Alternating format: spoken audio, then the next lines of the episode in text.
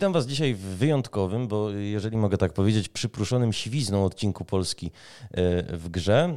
No i e, w myśl starej piosenki e, kabaretu starszych panów z naszym bardzo wyjątkowym gościem sprawdzimy, czy wesoło jest życie staruszka. Jest z nami Damian Gołuszka. Cześć, witam wszystkich serdecznie. Mam problem, Damianie, z afiliacją. To jest UJ, AGH? No, wciąż jeszcze się mogę mm, tutaj poszczycić podwójną afiliacją. Zarówno reprezentuję UJ, gdzie jestem doktorantem, no i AGH, Wydział Komunistyczny, gdzie e, pracuję jako asystent, no i zajmuję się w jednym i drugim miejscu w dużej mierze mediami cyfrowymi, a także e, naszymi kochanymi grami wideo doktorantem, do powiedzmy, że wkrótce już e, doktorem. E, I mam taki cytat w ogóle rozgrzewkowo, e, który sobie wynotowałem podczas Games for Impact ubiegłorocznego, w którym byłeś jednym z prelegentów. Otóż ekspert od Silver Gamingu, o którym dzisiaj pomówimy, Bob Deschater, usłyszał od swojego promotora takie zdanie. Nie marnuj swojego czasu, starsi ludzie nie grają w gry wideo, a z pewnością nie jest ich na tyle dużo, by się z tego tematu doktoryzować. Czy ten anonimowy doktor, profesor, przepraszam, miał rację? Co, prawdopodobnie profesor Deschater usłyszał to e, kilkanaście lat temu co najmniej, bo jednak jego kariera naukowa jest zdecydowanie dłuższa i bogatsza.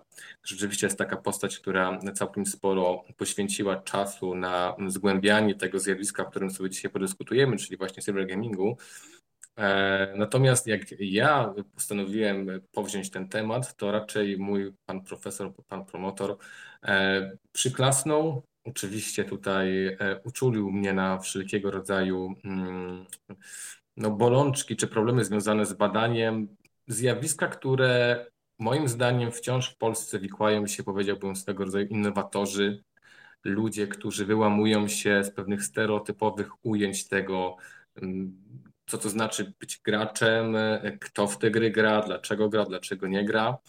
E, no bo rzeczywiście, jak sobie pomyślimy o osobach starszych, na których tutaj dzisiaj się skupimy, no to raczej słabo je kojarzymy z mediami cyfrowymi, a już nie mówiąc o w ogóle grach, które no dosyć mocno, do, do których dosyć mocno przygnęła ta łatka medium, no, które interesuje przede wszystkim ludzi młodszych, dzieci, nastolatki, a wiemy i co też było dla mnie jedną z inspiracji do tego, żeby tym tematem się zająć, no demografia tutaj działa bezlitośnie i sprawia, że my właśnie jako gracze, jako tacy także w sensie populacyjnym także się starzejemy. I tutaj słusznie za, dobrze zacząłeś tą właśnie przypluszoną, lekko siwizną stroną grania, bo, bo nam też coraz częściej te siwe włosy na głowach się pojawiają. E, chociaż do, do niedawna zagrywaliśmy się gdzieś tam w, w różne nasze ukochane z dzieciństwa gry. Więc nie, ja tutaj nie, nie, dostałem tak jednoznacznie negatywnej sugestii, że być może to nie jest wystarczająco dobry temat na to, żeby się tym zajmować e, w, w trakcie doktoratu. Natomiast no, oczywiście e, były różnego rodzaju trudności czy, czy bariery związane z realizacją tego w praktyce ale o tym może będzie jeszcze okazja trochę później porozmawiać. E, o demografii, do demografii też jeszcze wrócimy, ale chciałem się Ciebie zapytać, co było takim przełomowym momentem który mm, otworzył w ogóle graczy 55 plus czy 65 plus, zależnie od tego jak to liczyć, e, na gry wideo. Czy to było pojawienie się Nintendo Wii i Wii Bowlingu, czy Farmville i gry przeglądarkowe, nie wiem, e, Brain Training i Patrick Stewart reklamujący w ogóle e, DS-a, a może właśnie segment casual i hyper casual rosnące? Co to jest trudne pytanie do, do takiej jednoznacznej odpowiedzi, ponieważ e, jednym z problemów, które ja zauważyłem, e, jest to, że my mamy po pierwsze niezbyt dużo badań, szczególnie w kontekście polskim, na temat właśnie graczy srebrnych, starszych. To pewnie też pewnie będziemy sobie jeszcze dodefiniowywać, jak to rozumiemy, to pojęcie.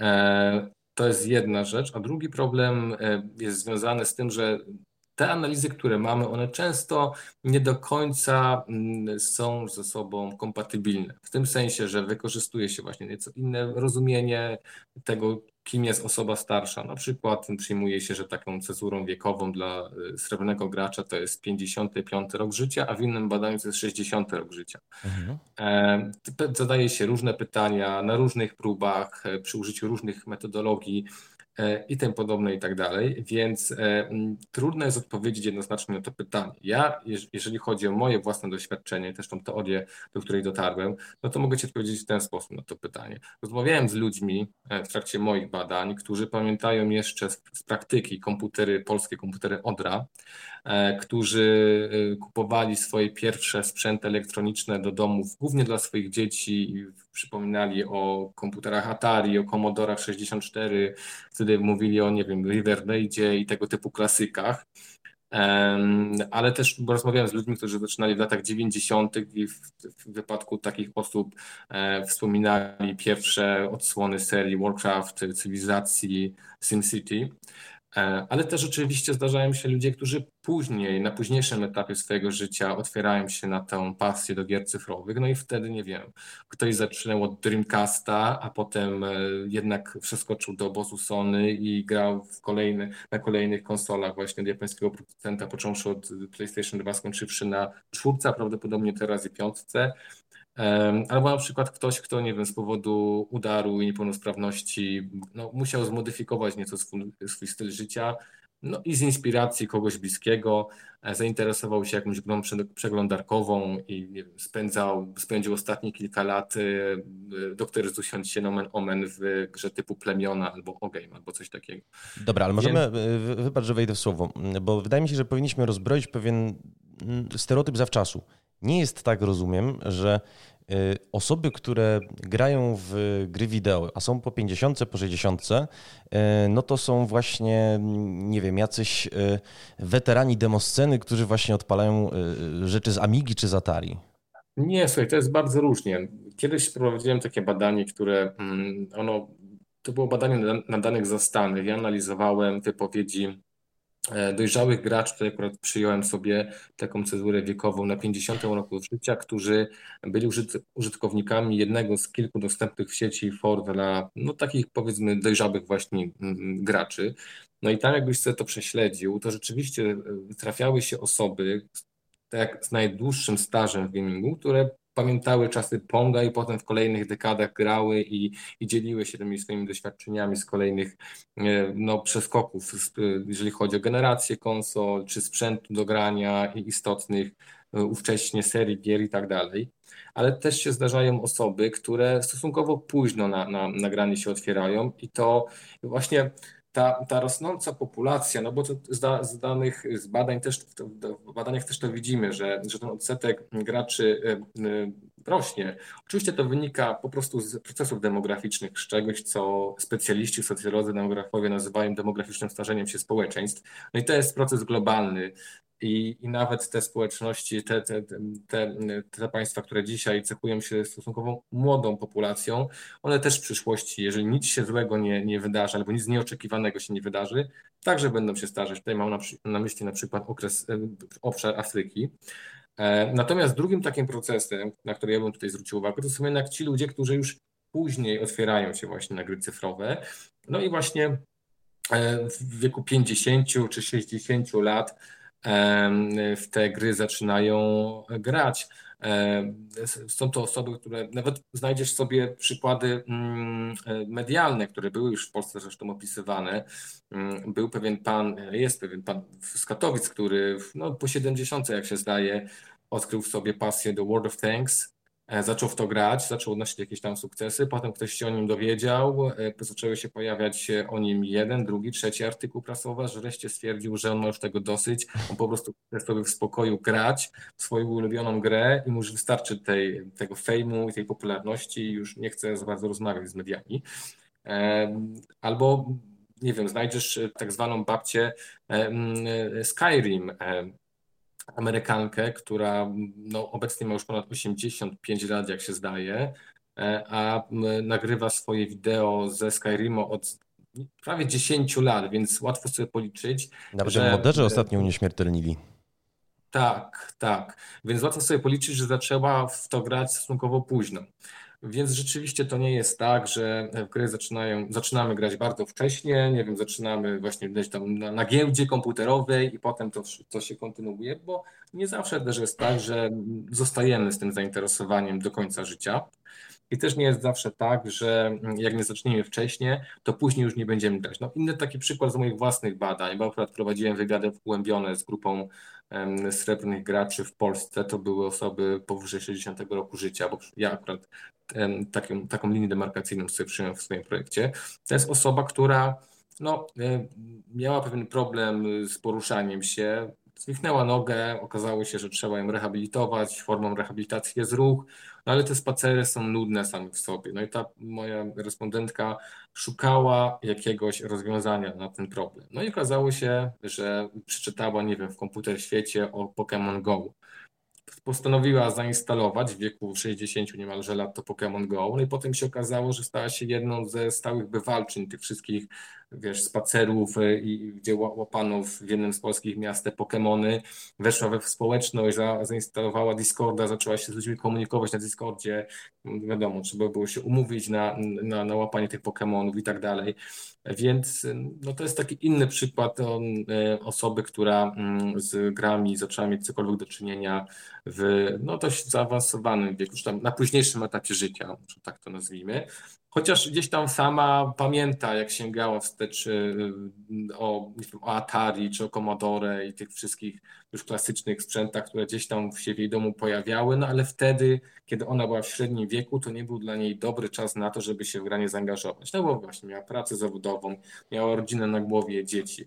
E, więc no myślę, że, że powinniśmy sobie jak najbardziej dać spokój z takim startowym podejściem, w którym uważamy, że jak ktoś nie zaczął grać w, gdzieś tam w młodości albo w średnim wieku, no to już potem się tymi grami nie zainteresuje. I to też jest pewna szansa dla tych, którzy uważają, tak jak ja, że dobrze by było, aby osoby starsze mm, bardziej się otwierały na ten wymiar cyberprzestrzeni, też y, no, miały taką większą świadomość i możliwość zaangażowania się w cyfrową rozrywkę, no bo to nam pokazuje, że każdy ma wciąż szansę na to, żeby się o tych grach dowiedzieć, dowiedzieć się, mm, jak z nich korzystać, dostać odpowiednie wsparcie, jak to robić, czy to od, bezpośredniego otoczenia swojej rodziny, czy to z instytucji, z czym też jest pewien problem w Polsce. No i potem jakby poszerzyć tą, tą, ten swój potencjał, te swoje aktywności. Zresztą ja to też wpisuję w swoich badaniach w taką teorię aktywnego, aka pomyślnego starzenia się, czyli takie podejście, w którym inaczej niż zwykle uważamy okres starości, czy, tego, czy ten proces starzenia się niekoniecznie łączy się z powiedzmy takim życiowym zwijaniem się, tak, że mhm. kontakt, tracimy kontakt ze znajomymi, bo oni umierają, kurczą się te nasze sieci społeczne, e, przestajemy być w ogóle aktywni, no bo idziemy na emeryturę, stajemy się coraz słabsi fizycznie i poznawczo, no i po prostu zwyczajnie coraz bardziej, coraz bardziej zamykamy się w tym swoim funkcjonowaniu. Ale tutaj w tym podejściu raczej szukamy takich e, aktywności, takich podejść, w których poniekąd kompensujemy te, te straty. One oczywiście zawsze będą, no bo, no bo to jest proces naturalny. Jeszcze z czym mocno walczą chociażby transhumaniści, o których też w przeszłości zdarzało mi się trochę pisać. Ale na innych e... łamach. Tak, Więc tak. nie wspominajmy. Tak, dokładnie. Próbują albo przynajmniej sprawić, że, że te procesy starzenia się będą przebiegać wolniej, a już ci tacy najwięksi marzyciele e, uważają, że możemy nawet odwrócić ten proces i trochę jak w historii o Benjaminie Batonie e, mm, tych ludzi odmładzać. No ale to jest powiedzmy na razie sfera takiego science, y, a może nawet bardziej fiction. E, ale oczywiście są takie idee, są takie pomysły. E, więc e, no, przed starzeniem się nie, nie uciekniemy, mówiąc krótko, mhm. ale to nie jest tak, że, że starość musi nam się kojarzyć właśnie z takim zamknięciem, wycofaniem społecznym. Możemy tutaj się aktywizować i możemy tak najbardziej robić też w świecie wirtualnym czy przy pomocy gier cyfrowych.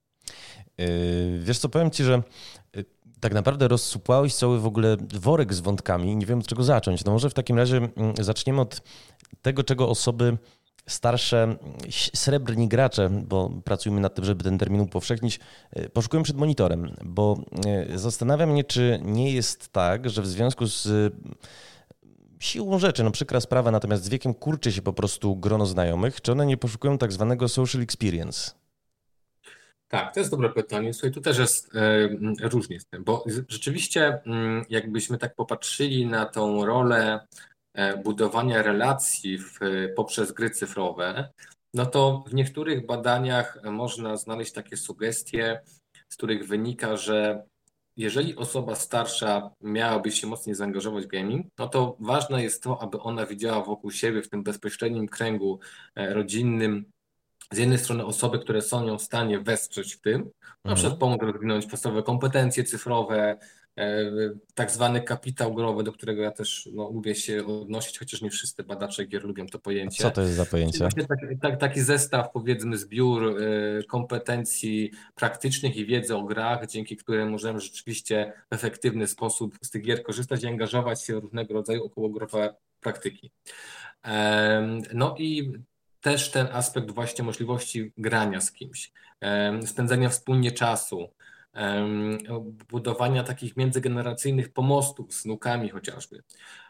No i rzeczywiście w literaturze przedmiotu znajdziesz trochę mm, e, tekstów, gdzie się to sugeruje, że to jest właśnie ważne. No I to też potem niektórzy przekładają na filozofię projektowania gier. Na przykład w, w takich guidelinesach mm, dla twórców, gdzie mm, badacze tej problematyki starają się ich uczulić właśnie game devów na, też na tą pod, pod, populację, pod grupę starszych graczy, sugeruje się, że właśnie dobrze by było, aby, aby gra miała jakiś taki komponent społecznościowy, albo że pozwalała na wspólną rozgrywkę, albo nawet, że pozwalała na tak zwaną wspomaganą rozgrywkę.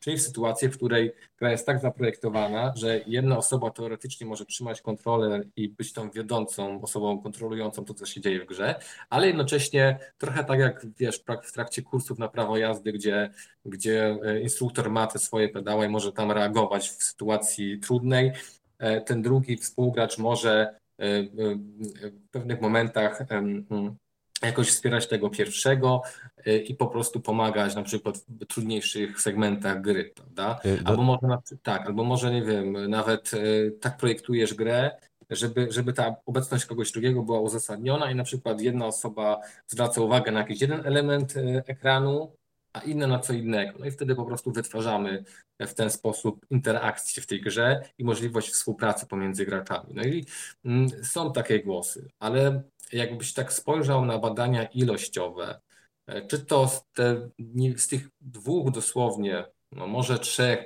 większych badań, które gdzieś tam w Polsce w ostatnich latach udało nam się zrobić, czy chociażby badania robione przez e, Entertainment Software e, Association of, of Stowarzyszenie Amerykańskie. Amerykańsko-kanadyjskie. Tak, tak, tak, tak. I we współpracy z AARP to jest takie no już dosyć stare stowarzyszenie. Kiedyś American Association of Retired Persons, tylko oni to chyba Dokładnie. zmienili swego czasu tę nazwę. To znaczy, oni stworzyli z pełnej nazwy akronim mhm. i się akronimem teraz posługują. To jest takie stowarzyszenie, które przez długi, długi czas zajmowało się szeroko rozumianym interesem osób starszych w Stanach, rencistów, emerytów, a teraz od kilkunastu lat rozszerzyli tą swoją działalność.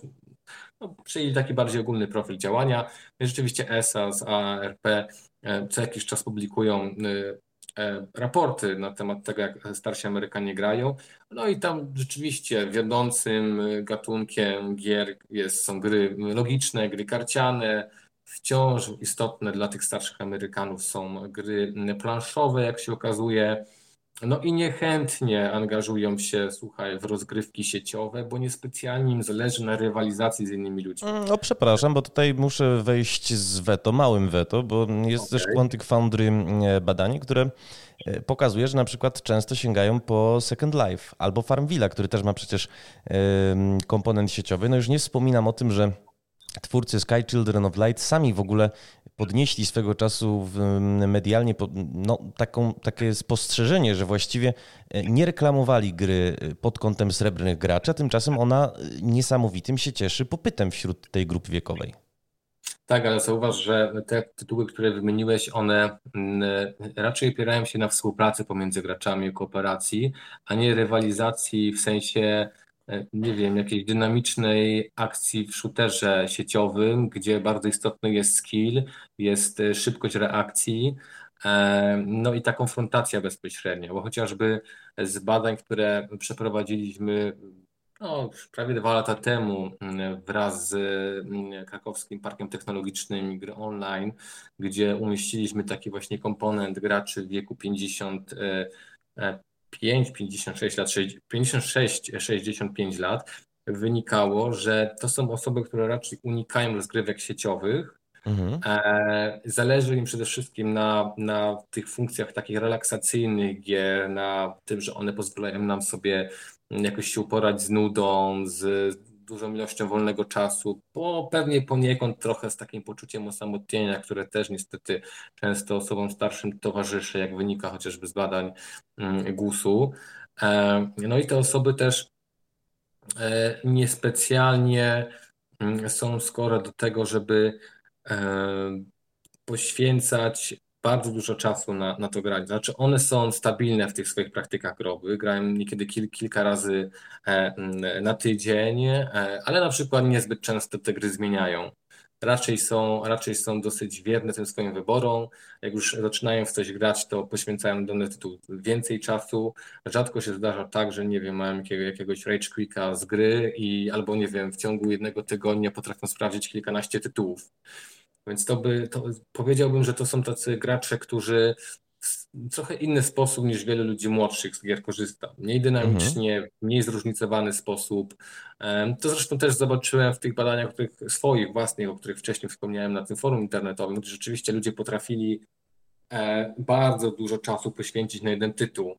E, albo na przykład bardzo dużo czasu poświęcić na jeden segment rozgrywki, nie wiem, na tworzenie postaci w jakiejś grze fabularnej. Oczywiście to nie jest też tak, że ludzie młodsi są bardzo aktywni, często zmieniają gry, często próbują czegoś nowego, bo są także osoby, które preferują gry singleplayerowe mhm. E, i no, po prostu unikają gry sieciowych. No ja mogę też powiedzieć o sobie, że raczej unikam gier sieciowych, bo mam zbyt dużo gier do grania, plus nie mam skilla, więc po co mam siebie innych irytować. I dobra, tylko czekaj, Damian, Damian, bo mam jedną tylko kwestię. była taka, że e, potrafią takie osoby przez lata grać dosłownie w jedną i tę samą grę albo w bardzo podobny rodzaj gier. I to wydaje mi się też jest taką cechą bardzo szczególną dla, dla tego, tego typu odbiorców gier. No i w tym sensie też e, chciałbym dopowiedzieć do tego, co przed mhm. chwilą powiedziałeś. Mogą po prostu wy, wy, zachodzić pewne różnice e, takie kulturowe, no, trochę inaczej mogą grać osoby starsze w Stanach Zjednoczonych, gdzie wiesz, oni mają już dosyć dojrzały rynek. E, i w, w latach 70., w latach 80., gdzie, czy 90., gdzie u nas no, to to wszystko wyglądało trochę inaczej. Oni zagrywali się już na kolejnej generacji konsol, prawda? E, w Stanach mają nawet, słuchaj, w instytucjach dla seniorów ligi, na przykład w Wii Bowling, gdzie mm, stworzono, zauważono już jakiś czas temu, kilkanaście lat temu, właśnie potencjał e, tego typu gier ruchowych na Wii do tego, żeby aktywizować osoby starsze.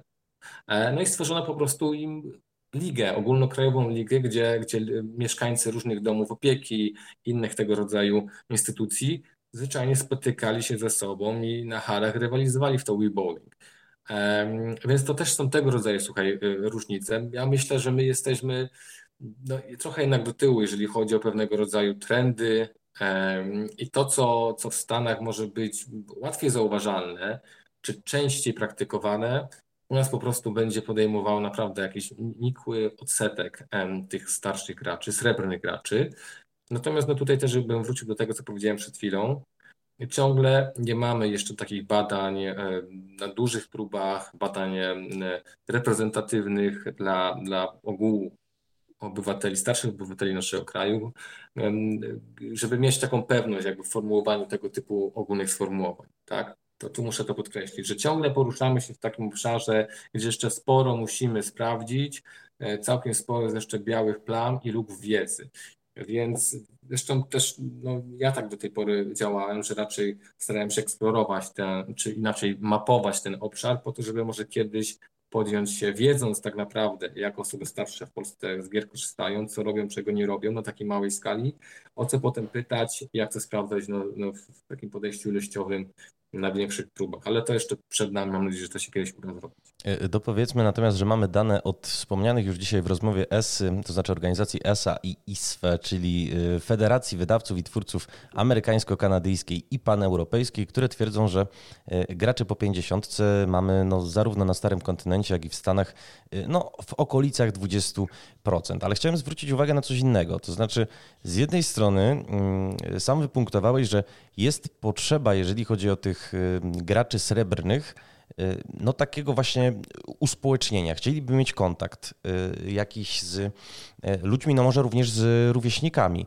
Z drugiej strony niechętnie sięgają po gry sieciowe. Tutaj jeszcze wiem, że Bob Deschater akurat ze swoich badań mu wskazywał, że na przykład chętnie grają w World of Warcraft. Natomiast zastanawia mnie, czy nie jest przynajmniej w pewnej mierze spowodowane to tym, że e, gry sieciowe no bardzo słusznie nam się zresztą kojarzą z e, toksycznością.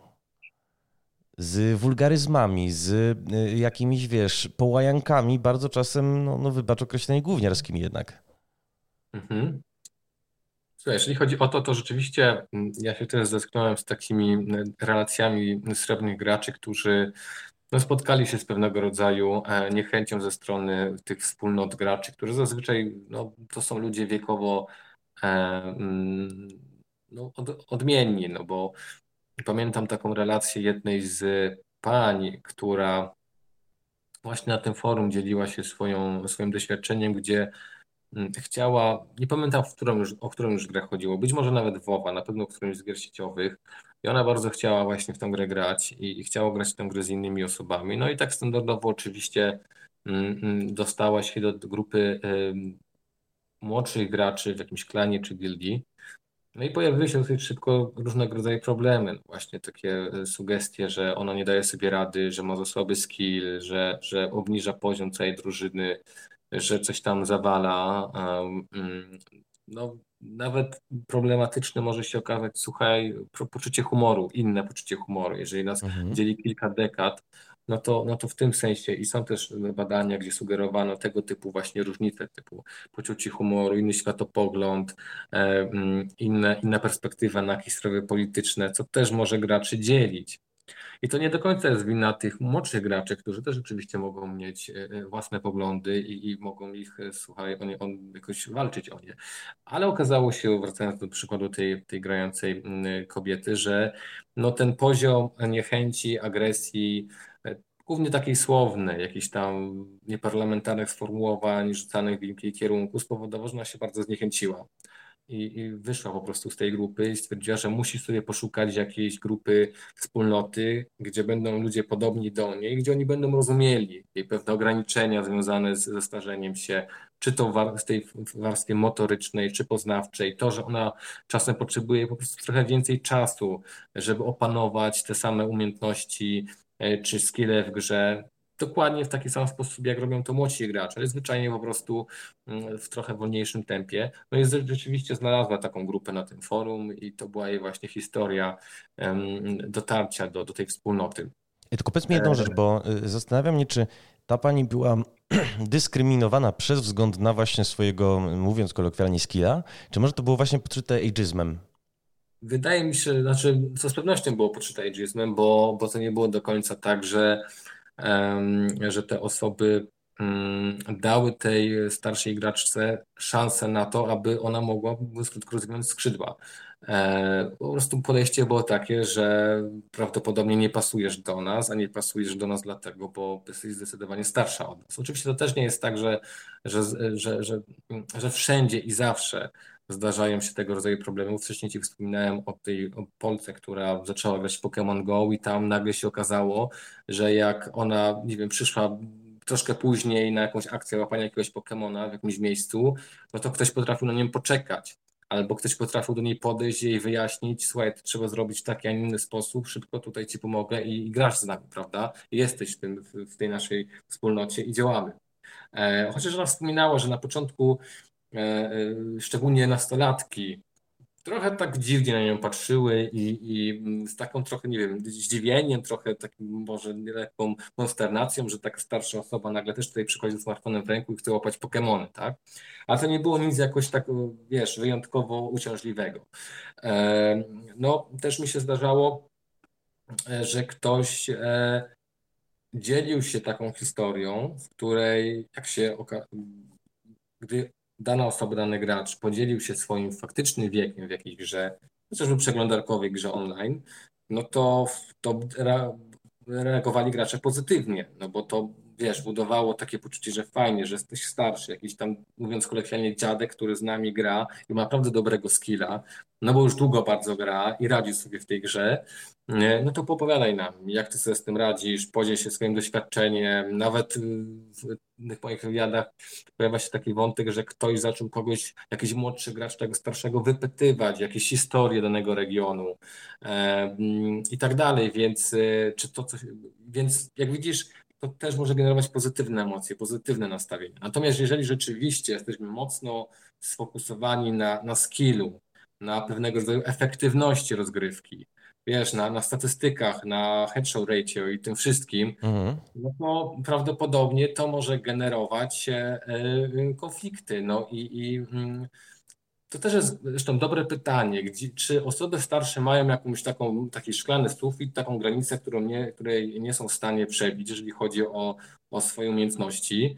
Ja rozmawiałem z osobami, które, no oczywiście, z jednej strony, tak się powiedziałem, potrafią grać przez lata w jedną grę albo w jedną serię gier, teoretycznie są graczami czy graczkami, wspomniałem tę definicję, ale naprawdę są w tym swoim pasji do gier mocno ograniczone te osoby i one niespecjalnie mają umiejętności do tego, żeby przeskoczyć do innej gry albo do odmiennej gatunkowo.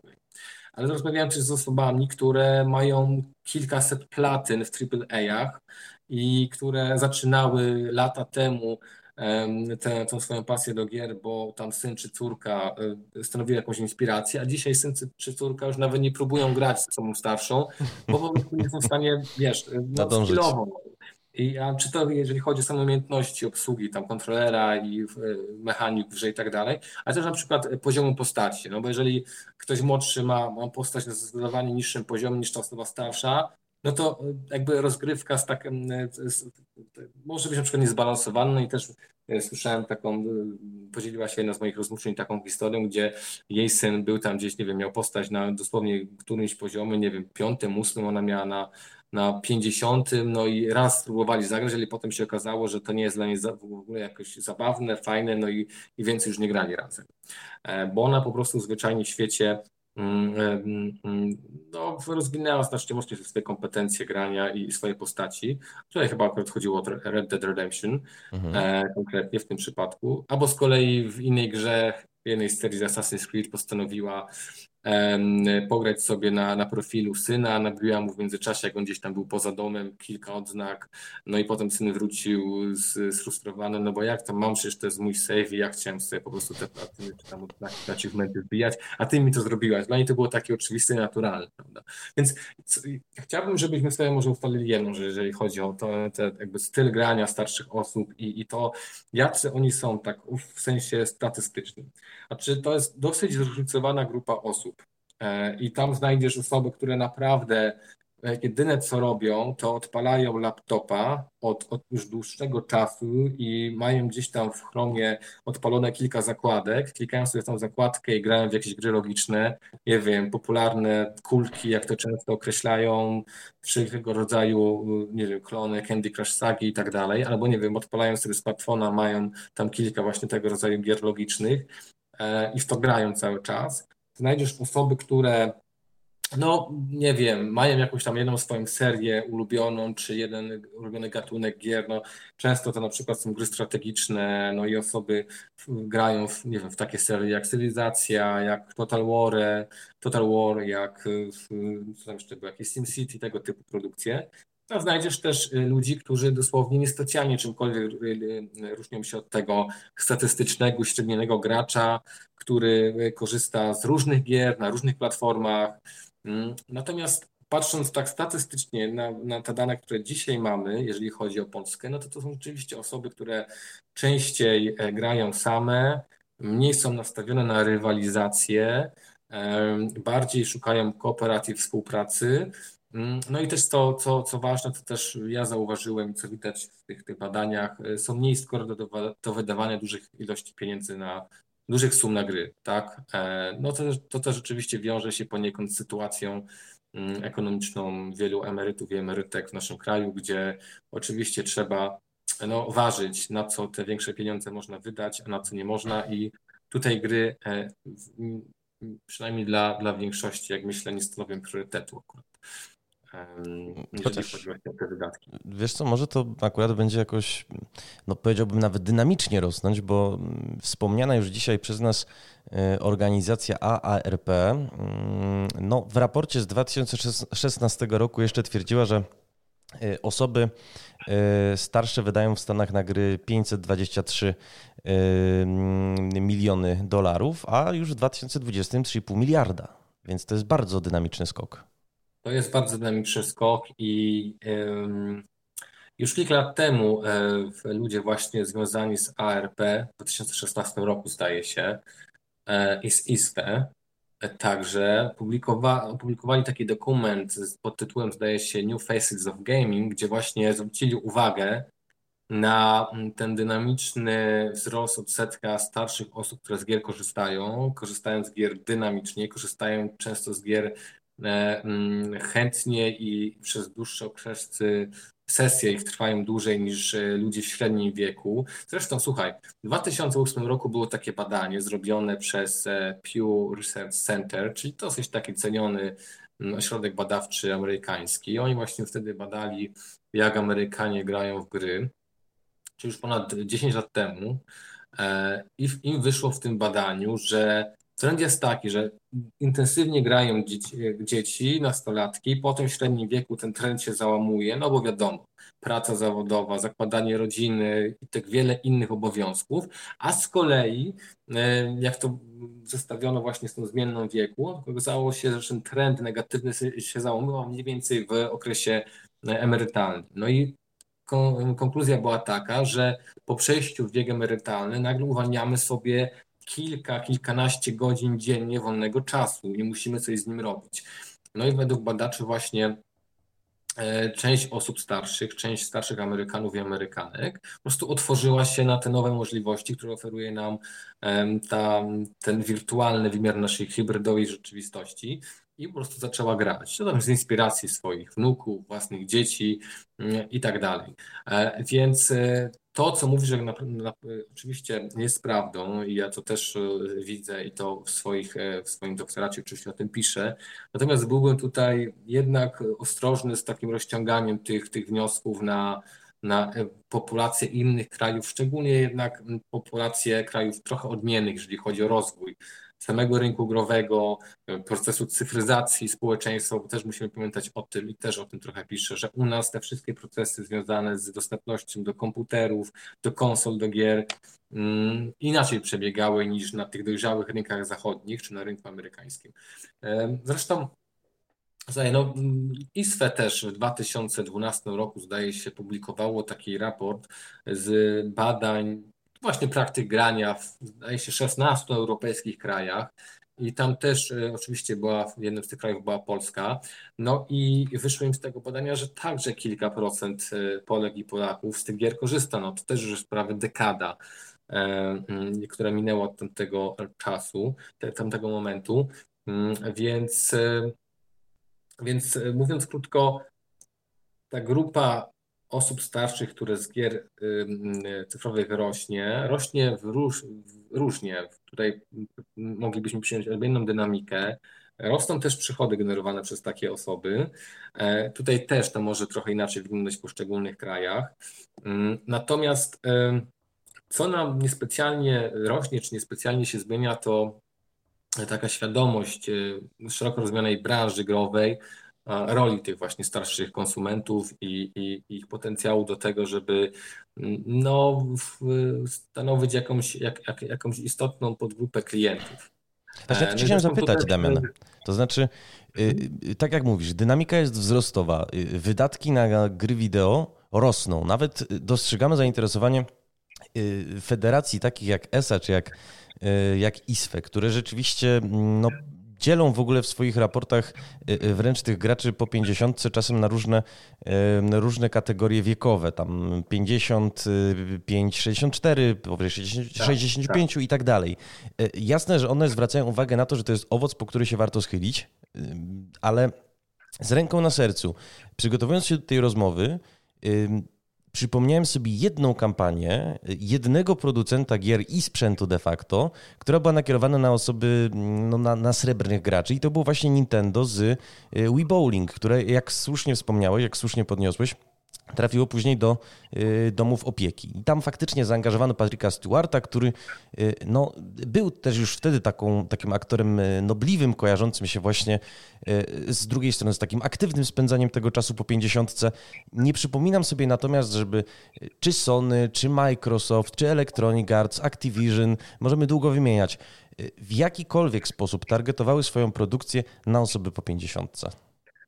To znaczy tak, to też mógłbym tutaj dołożyć coś do tego, co powiedziałeś, bo rzeczywiście to nie jest tak, że mamy jakąś, nie wiem, globalne trend otwarcie się na tych starszych, srebrnych graczy, chociaż było mm, trochę więcej tego rodzaju akcji. No, mm, pod koniec 2020 roku, tego pandemicznego roku niestety, e, na kanale Xboxowym, Microsoft, e, YouTube'owym kanale Xboxowym, Microsoft rzucił taki kilkuminutowy film, w którym przedstawiona jest historia mm, e, osoby starszej, seniora, który niestety przez pandemię e, został fizycznie odseparowany od swojej rodziny.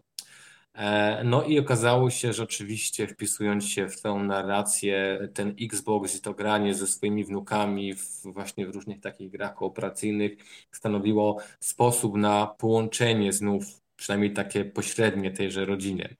Więc e, to, to, to, to jeden film, e, który pokazuje, że no, potencjał łączenia róż, różnych ludzi, też przedstawicieli różnych generacji, to nie jest e, nic no, jak na skalę takiego molocha, takiego, takiej korporacji niezwykłego, ale pokazuje, że ktoś tam rzeczywiście zauważył, że są ci starsi gracze, że, że można się jakoś ich pokazać, jakoś ich, zasygnalizować ich obecność. E, no i kto wie, no tutaj też Microsoft, mimo wszystko, ta firma poniekąd otwiera się na, na, tych, na te grupy graczy, którzy, które są marginalizowane. Nie wiem, mamy Adaptive Controller, który też jest takim ukłonem w stronę graczy z niepełnosprawnościami i to też w tym sensie trochę łączy się z sytuacją niektórych osób starszych, bo jak wiemy, no w toku tego starzenia się te nasze mm, e, sprawności motoryczne czy poznawcze często się e, ograniczają i ulegają degradacji, więc być, dla, dla części mm, osób starszych wszelkiego rodzaju, czy to sprzętowe, czy, czy programowe sposoby na poszerzanie dostępności gier wideo, to jest na pewno coś pożytecznego i pożądanego. E, więc tutaj mógłbym coś o tym właśnie Microsoftie wspomnieć, e, żeby im oddać, że, że przynajmniej jeden film opublikowali. E, też e, z tego czasu e, Lenovo w trochę inny sposób e, do tego podeszło, ponieważ oni z własnej inicjatywy ogłosili start drużyny esportowej.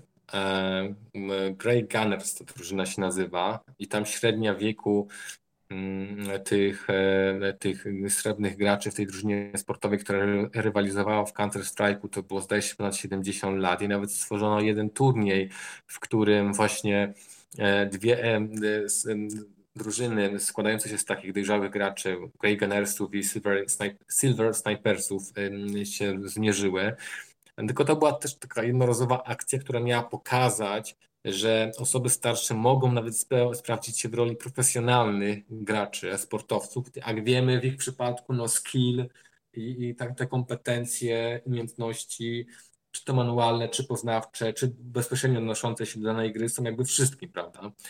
I, też coraz bardziej kojarzymy właśnie profesjonalny gaming właśnie z taką perspektywą, podejściem nieco atletycznym, właśnie sportowym, w tym tradycyjnym y, sensie ludzi, którzy są no, sprawni, kompetentni i tak dalej, więc w ten sposób oni pokazali, tam też oczywiście byli trenerzy, profesjonalni byli gracze, którzy tym srebrnym graczom pomagali, że osoby starsze mogą próbować nawet swoich sił w tej sferze, zupełnie już jakby zdominowanej przez młodych, sprawnych, moglibyśmy powiedzieć w sile wieku graczy, tak? E, czy tam w swoim prime graczy, bo jak wiemy, no dzisiaj 30-letni gracz to już jest dawno po swoim jakby piku, Komentator co, co najwyżej, ewentualnie tak, właśnie jakiś, tak, jakiś przebrzmiały po prostu gwiazdor. Dokładnie, a tu wiesz, ludzie, którzy skończyli 70 lat, prawda? E, ale no to też jakby się trochę bliżej temu przyjrzeć, no to, to nie było nic wielkiego, nic regularnego, tylko raczej pewnego rodzaju, nie chcę mówić happening, ale taka akcja uświadamiająca, która zwracała uwagę na, na obecność tych właśnie srebrnych graczy, na to, że oni jak najbardziej mogą się angażować. Pewnie dobrym pomysłem byłoby ja nie mam tego pracowanego od takiej kuchni, ale być może dobrym pomysłem byłoby w skali jakiejś globalnej pomyślenie o takiej e, jakiejś federacji e, czy turnieju właśnie w jakiejś grze dla osób starszych przede wszystkim kierunkowanej. To pytanie, czy te osoby byłyby w stanie jakkolwiek e, rywalizować z młodszymi graczami, ale czemu nie? No? Wydaje mi się, że, że gaming jest akurat na tyle zróżnicowany i gry cyfrowe pozwalają nam na tak wiele, że nie powinniśmy tutaj jakichś sztucznych barier stwarzać, jeżeli chodzi o to, kto z kim może rywalizować, prawda? E, więc tutaj też bym do tego, co powiedziałeś, mógł dołożyć tą akcję Lenovo, jeżeli chodzi o, o takie właśnie mm, promowanie czy, czy zwracanie się do tych srebrnych graczy. E, no i w sumie mm, jak tak ad hoc miałbym coś z głowy y, y, wyciągać, to, to trudno mi sobie coś innego e, przypomnieć. Na pewno jest tak, że na styku, słuchaj, nauki i powiedzmy game devu pojawiają się pomysły i projekty na to, żeby produkować gry z myślą o osobach starszych. No i to i nawet w Polsce pojawiło się kilka projektów. Parę lat temu na SWPS-ie w Warszawie właśnie tworzyli taką no, ugrowioną aplikację, która miała wspierać osoby starsze, czy nawet w ramach e, programu sektorowego Game In, jak to analizowałem w kilku edycjach, pojawiło się trzy albo cztery projekty, które były ukierunkowane na rozwijanie jakichś gier, albo przynajmniej fragmentów, segmentów gier e, pod kątem potrzeb osób starszych. E, natomiast no, to jest jakiś, słuchaj, margines. Nie wiem, możemy sobie przypomnieć jakieś gry niezależne typu The mm, Graveyard, prawda? tę grę eksperymentalną, jeżeli nie pomyliłem tytułu, w której Brzmi możemy... Słowieszczo w kontekście rozmowy, muszę ci przyznać. Tak, tak. E, gdzie tam możemy sobie przespacerować się staruszką po, po cmentarzu. No i to jest w zasadzie trudno nazwać do końca grą, bo to jest bardziej eksperyment formalny. No ale jako tako nie ma w branży, w mainstreamie takiego myślenia o tworzeniu gier pod kątem osób starszych i pytanie, czy w ogóle powinniśmy tak do tego podchodzić. A czy jest bo... E, w mainstreamie, bo mm, wybaczę ci wejdę w słowo, natomiast mamy faktycznie happeningi, mamy jakieś pionierskie inicjatywy badawcze, mamy y, indie eksperymenty formalne, ale czy nie jest trochę tak, że barierą, jeżeli chodzi o udział osób starszych w ogóle w naszym, w naszym medium, jest też sposób, w jakim one są prezentowane, bo mm, no nie kto inny jak Bob Deschater, którego już tutaj e, cytowaliśmy dzisiaj wielokrotnie, e, podczas e, Games for Impact wspomniał, że no właściwie osoby starsze mogą liczyć na takie bardzo stereotypowe traktowanie, albo mogą być sprowadzone do roli takiej supporting granny, takiej właśnie babe, babuszki właściwie, która pomoże, która siedzi tutaj okryta kocem i, i czeka na gracza, żeby e, wręczyć mu, nie wiem, e, półszyna, albo action grany, która jest ewidentnym comic reliefem i ma być właśnie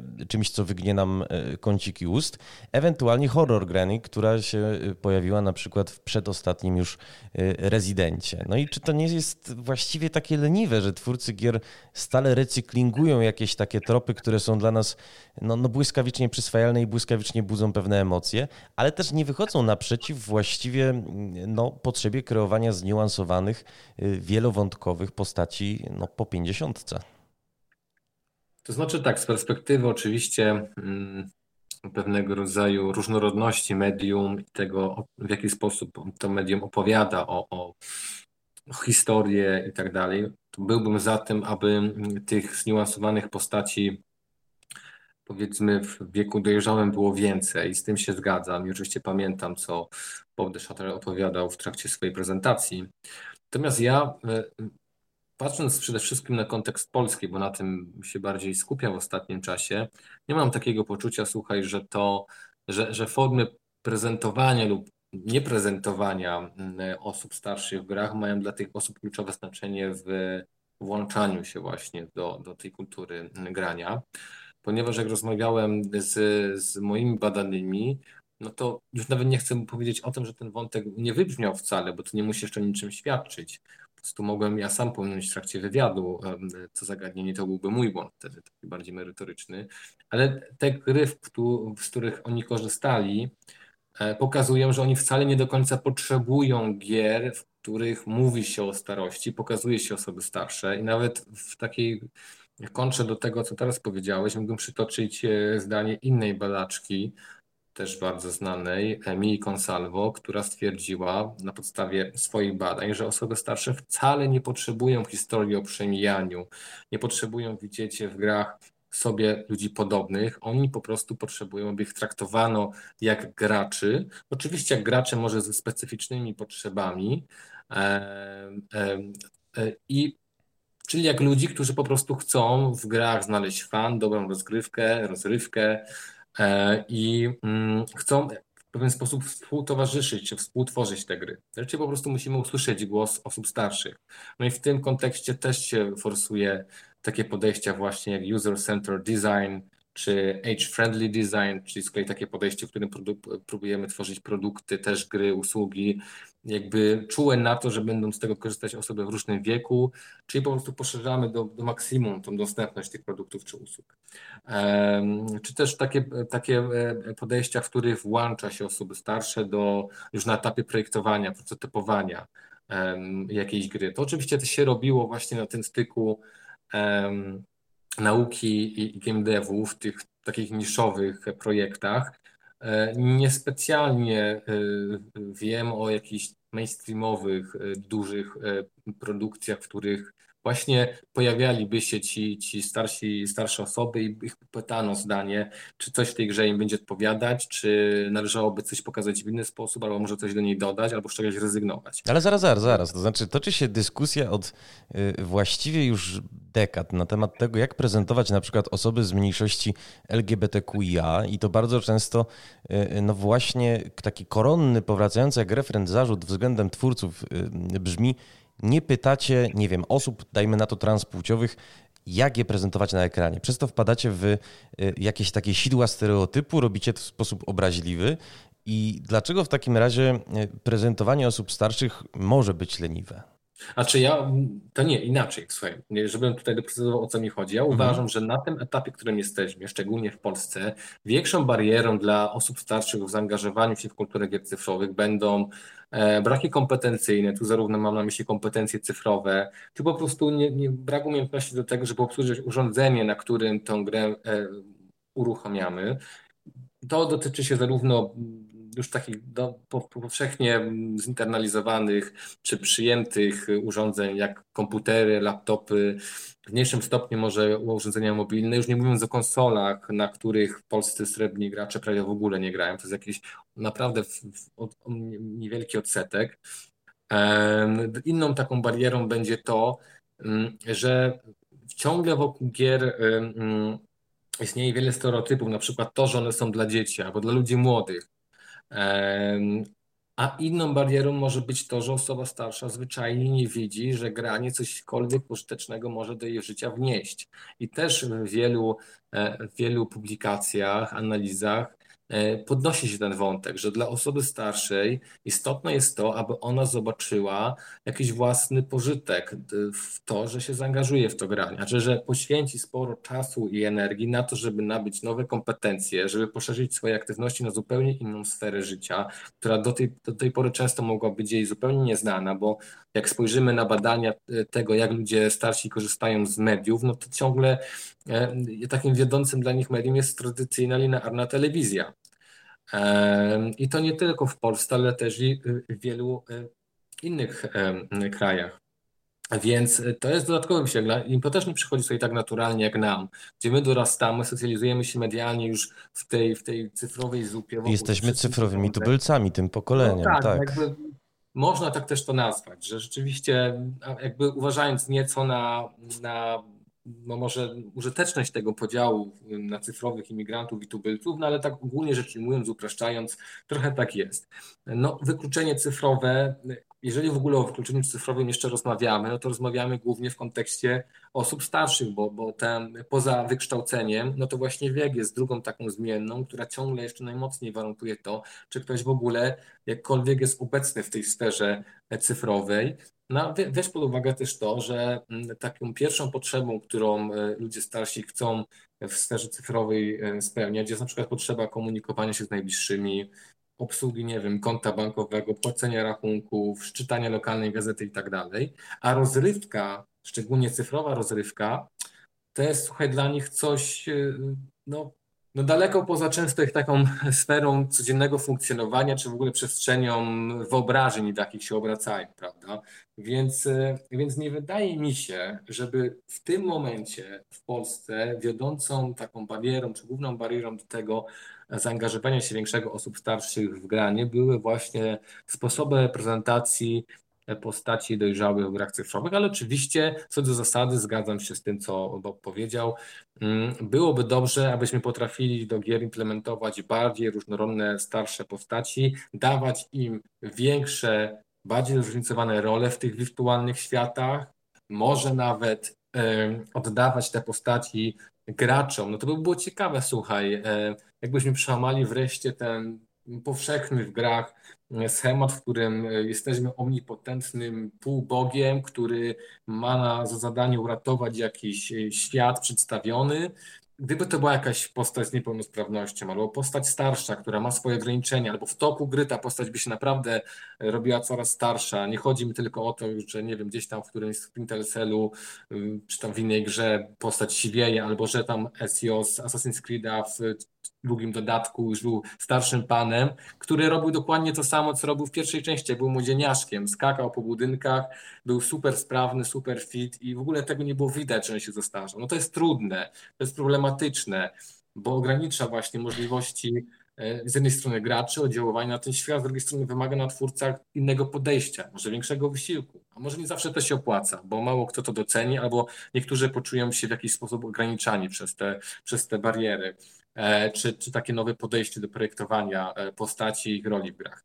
Więc, e, więc tak Ci powiedziałem, być może na zachodzie, tam gdzie Bob robił swoje badania, ta reprezentacja wirtualnych postaci ma większe znaczenie. Ja mam taką intuicję i opieram się na tym, co, na, na, na tym, co udało mi się usłyszeć od starszych graczy, co udało mi się też przeczytać w tych materiałach, które przetarłem. Nie wydaje mi się, że akurat w Polsce na tym etapie jakby popularyzacji tej praktyki to miało kluczowe znaczenie. Kropla drąży. Warto o tym pamiętać i dobrze, że o tym wspominasz. Kropla drąży skałę. Niestety, e, Damianie, musimy postawić e, kropkę, ale właściwie wielokropek, bo naprawdę e, rozsupłałeś tutaj worek z tematami, które no jeszcze by się chciało poruszyć. Mam nadzieję, że okazja ku temu nadarzy się już wkrótce. Ostatnie pytanie bardzo krótkie. Kiedy będziemy mogli przeczytać Twój doktorat? Wiesz co, no, plany są takie, aby ta praca doktorska była no, na dniach w zasadzie skończona. Oczywiście potem musi jeszcze, znaczy już w zasadzie w dużej mierze jest, tylko pracujemy teraz nad poprawkami na, na wersji roboczej. No a potem to już w zależności od tego, jak będą naukowe młyny na uczelni e, tutaj pracować, to wtedy ta, ta praca będzie dostępna e, publicznie, jak zresztą każdy doktorat. A potem myślę, że chciałbym ten temat bardziej pociągnąć i może jakieś inne, bardziej strawne dla szerszej grupy odbiorców, e, w bardziej strawnej dla szerszej grupy odbiorców formie to publikować, czy zrobić coś więcej. To czekaj, czekaj, nasz podcast jest niesprawny, przepraszam. No, dla szerszej no, grupy. nauki rządzi się swoimi prawami, więc nawet jeżeli staramy się pisać tak, aby to było przyjemne, to nigdy to nie będzie do końca tak swobodnie pisane, jakbyśmy to być może chcieli w normalnych, z pewno inaczej, z pewnością nie będzie tak strawne jak twoje e, publikacje, które wrzucasz do internetu. Tak, dziękuję, e, rumienie się jak e, pensjonarka. Nie publicystyka, tak? Natomiast bardzo Ci dziękuję, żeś zręcznie nam wyłożył w ogóle istotę Silver Gamingu i zapewniam Cię, że było to strawne. Oczywiście w imieniu swoim i czytelników trzymam, slash trzymamy kciuki za doktorat. Moim i Państwa gościem był dzisiaj Damian Gałuszka, UJ AGH. Dziękuję bardzo. Wszystkiego dobrego. Do usłyszenia.